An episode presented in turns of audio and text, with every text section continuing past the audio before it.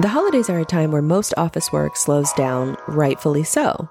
But it's also an opportunity to catch up on some content and strategies when you have the extra bandwidth. One of those strategies is SEO, also known as search engine optimization.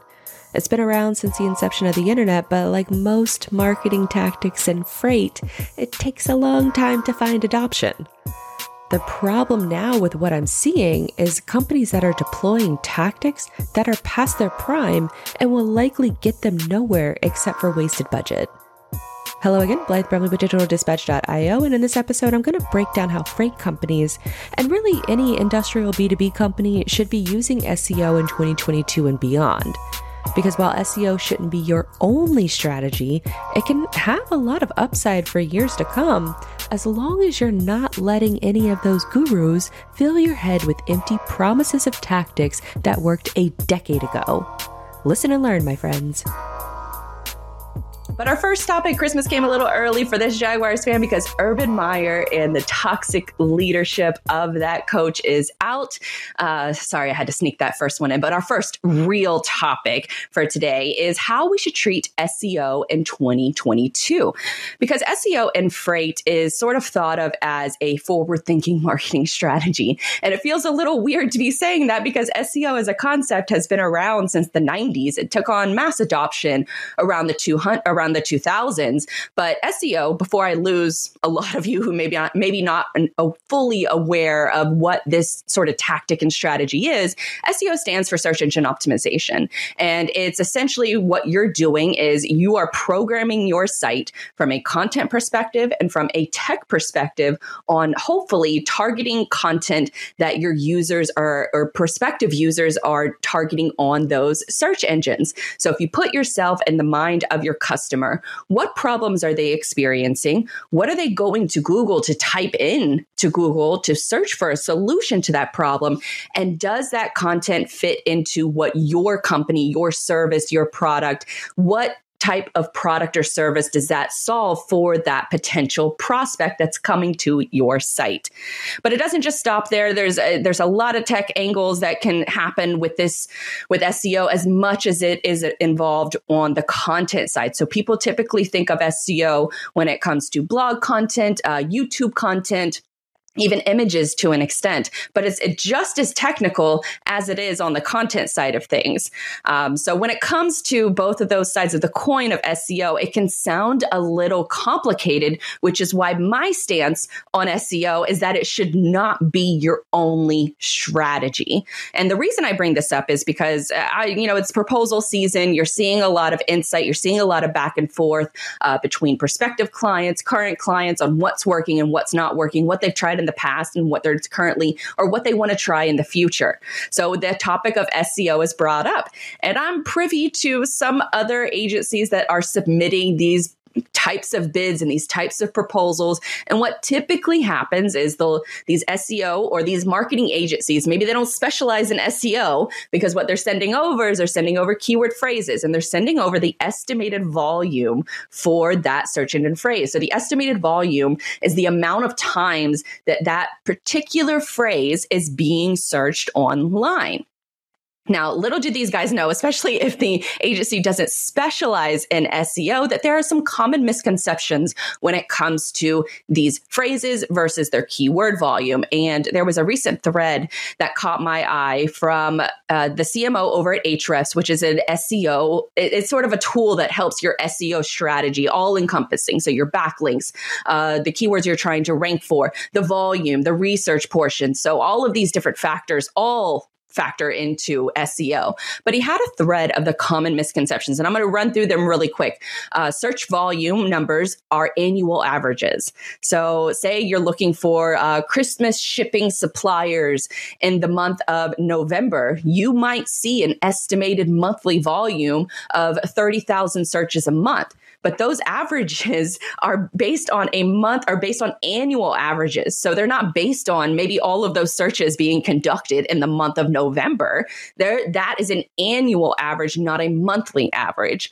Uh, not all searches, next one on the list is not all searches result in clicks. Have you ever searched for something on Google and then you found the answer right on Google? You didn't even have to click through the article. So that's another thing to keep in mind.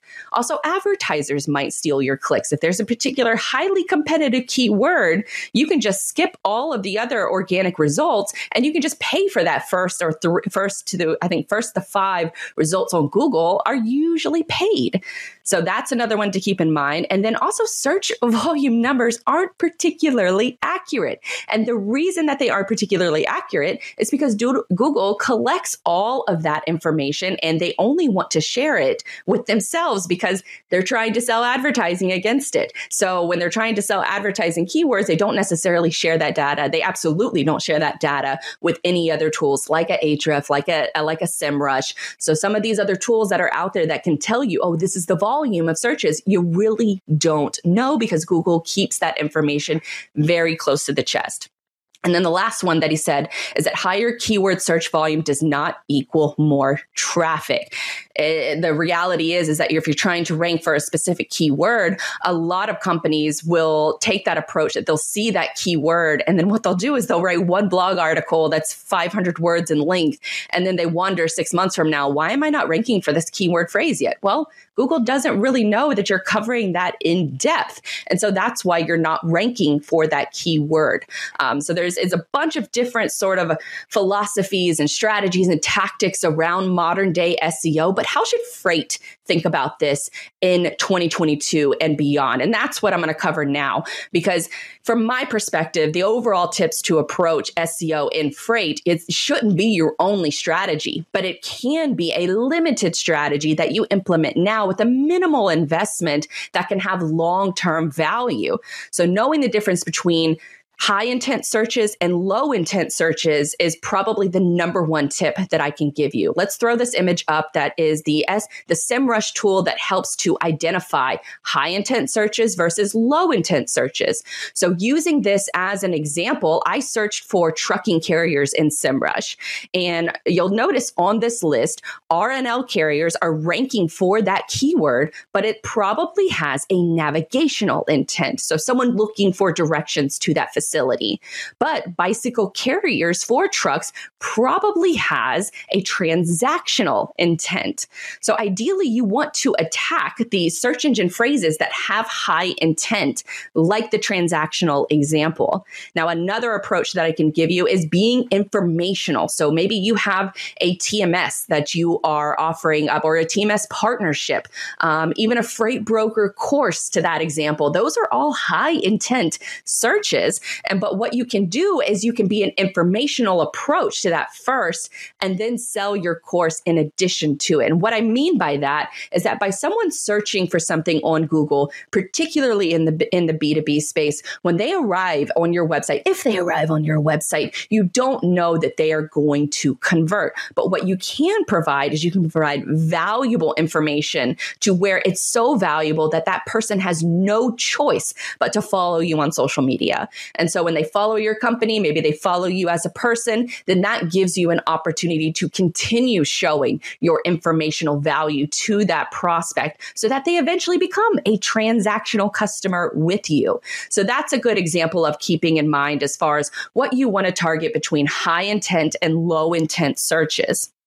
Now, how do we get accurate keyword information? And this is probably one of my favorite parts of the SEO research process because nobody really knows. It's the million dollar question that most agencies wish that they can answer, but if they do answer it with certainty, they're probably lying to you or they're probably inexperienced because like I said earlier, Google is the only one that has all of this accurate information and they're not sharing it with any marketing agency. They're not sharing it with any SEO tool out there. You have to do this by doing research. And since there isn't a real way to know, you have to do some of that research manually. Now, one trick that I use is Google's autofill on private mode. So you open up your browser on private mode because you don't want your current history affecting what the results are going to be. You want it to be a clean slate.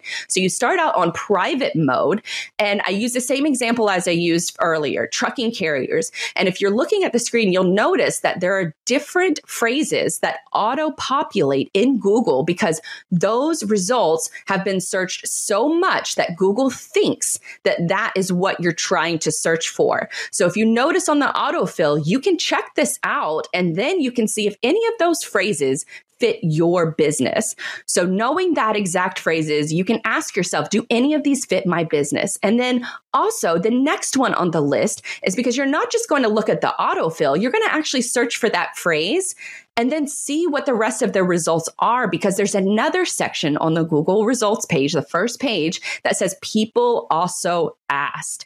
And that's a section for more ideas. This usually appears in the middle of the search page, sometimes towards the top. So don't forget to check that section. And then there's also another section at the bottom of the page one results, and it's called related searches. So these are more content ideas and other relevant searches that Google, if you didn't find the information you were looking for, this is what they think you are trying to search for. So these are where you can get your content ideas from on what to publish in the future. Now, one of my more favorite tricks to use is called the ABC method. And what you do is you do use the same keyword phrase that I just said, trucking carriers. But then what you want to do is you want to put a space and then start with the letter A. And you can see if you're watching on the screen, you can see all of the next you're going to do the same exact thing that I just said. You're going to check this part. You're going to check people also ask. You're going to check the bottom of the search results page, but you're going to look at what Google is auto filling, write those down, any of those that are attributable to your business. And you're going to do it for A. You're going to do it for B. You're going to do it for C, D, E, F. You're going to go through the entire alphabet in order to see all of the different results that Google is auto filling. Now, this gives you insight as to if that phrase is being searched enough, Google is going to list it on the autofill or they're going to list it on the people also asked section because those are the phrases that they think you're trying to go for that you haven't found yet. And so that's where your company can look at those different phrases and then be able to pick and choose which questions that are being asked, which phrases are being used. And then that way you can take whatever is applicable to your business and then you can make a giant spreadsheet and then you can take that content because the next step is taking those free, t- taking those phrases and those keywords and then making a list of how you want to target them. So the way that you want to think about targeting them is focus on where it makes sense, obviously, the high intent versus the low intent, and then you want to have a blog article that's at least 1500 words. This tells Google that you're doing a comprehensive guide that you're not just writing 300 to 500 words words and it's going to be super short and to the point, which on social media, you want to be short and to the point, but Google likes it when you are in depth and comprehensive with that particular phrase.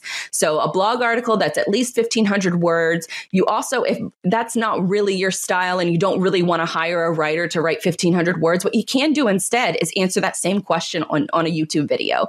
YouTube is the second largest search engine on the planet. And so coming at it from that perspective, you can create a video that covers that same exact topic, that video is going to rank higher in the search engine results than the rest of written content because Google owns YouTube. So they want to be able to showcase their different product offerings and their different showcases for those different phrases. So thinking about it from a YouTube perspective, if you make a one, one take video, you hit record on your phone, you cover the topic in depth, then you hit end, you upload it directly to YouTube, then you can take that video and you you can send it to a transcription service. You can send it to a blogger to just type out exactly what you said in your video. And that's your blog article. So it creates less work on your part in order to figure out some of the stuff that you can outsource. But some of this other, other parts of SEO, you need to be able to choose where you're going to battle. And sometimes, in my opinion, it's both. You need to be on YouTube and blog articles, but then you can also take the approach of this is what I've personally done is I do my keyword research, I write the blog articles, I post them to the site, and then after about 6 or 8 months, I see which ones are performing well. If those which ones are performing well, probably choose a half a dozen of them and then make a YouTube video from them. So then that way I can hit from both angles, the people that learn visually and the people that learn by the written word. So both of those things are, are highly, highly valuable as far as taking those phrases into the next step. Now, the final tip that I will give you is Google Search Console. It is the free, it, it, it's a free tool. It's one of the best SEO tools that you can add as far as your website is concerned. You integrate it by connecting Google Search Console onto your DNS settings. If you don't know what any of that phrase means, just send it to your developer and they should be able to take care of it for you. But your site absolutely should be verified in Google Search Console. I cannot stress that enough because when you check Google Search Console, it will tell you what is resonating with users? How your site is showing up in search? Are you getting high impressions but a low click through rate? Is one article that could be just tweaked a little bit in order to take advantage of a higher click through rate because you're getting 40,000 impressions on an article, but nobody's clicking through. So, knowing that kind of insight can help you take advantage of the low hanging keyword research or the low hanging keyword fruit, is probably a better way to put it to see how Google is thinks your site is covering a particular topic. And then also if users are finding it useful enough to see your search engine result and then click on it, because that is part of the journey is that you want to do this research, you want to solve problems for your audience, and you want to create a resource on your website. So then that way people can either follow you or they can become a partner with you. So all of that, keeping that in mind, I could expand so much more on this SEO topic, but I didn't want to overwhelm. And obviously, this is live TV, so I can't dive into uh, any more than what I've just sort of laid out. But that should give you a good perspective of how you can do your keyword research and start dipping your toes in the waters of SEO while it's still a somewhat valuable tactic, especially if you don't want to be on camera, even though I would still highly suggest that you should find somebody in the office that can speak intelligently about some of the topics that you would want to be ranking for and do it in a video format. To have it transcribed add it to your website. And organic search once you start ranking for some keywords it has such a longer shelf life than say comparatively to a twitter post that has a shelf life of like two minutes. Whereas an organic search engine result could have a lifespan of years. So it's a really good gamble. I think it should be part of an overall marketing strategy but i do not think it should be your core strategy. But using those tips should help you sort of, you know, find the pathway of how you want to approach SEO in 2022 and beyond.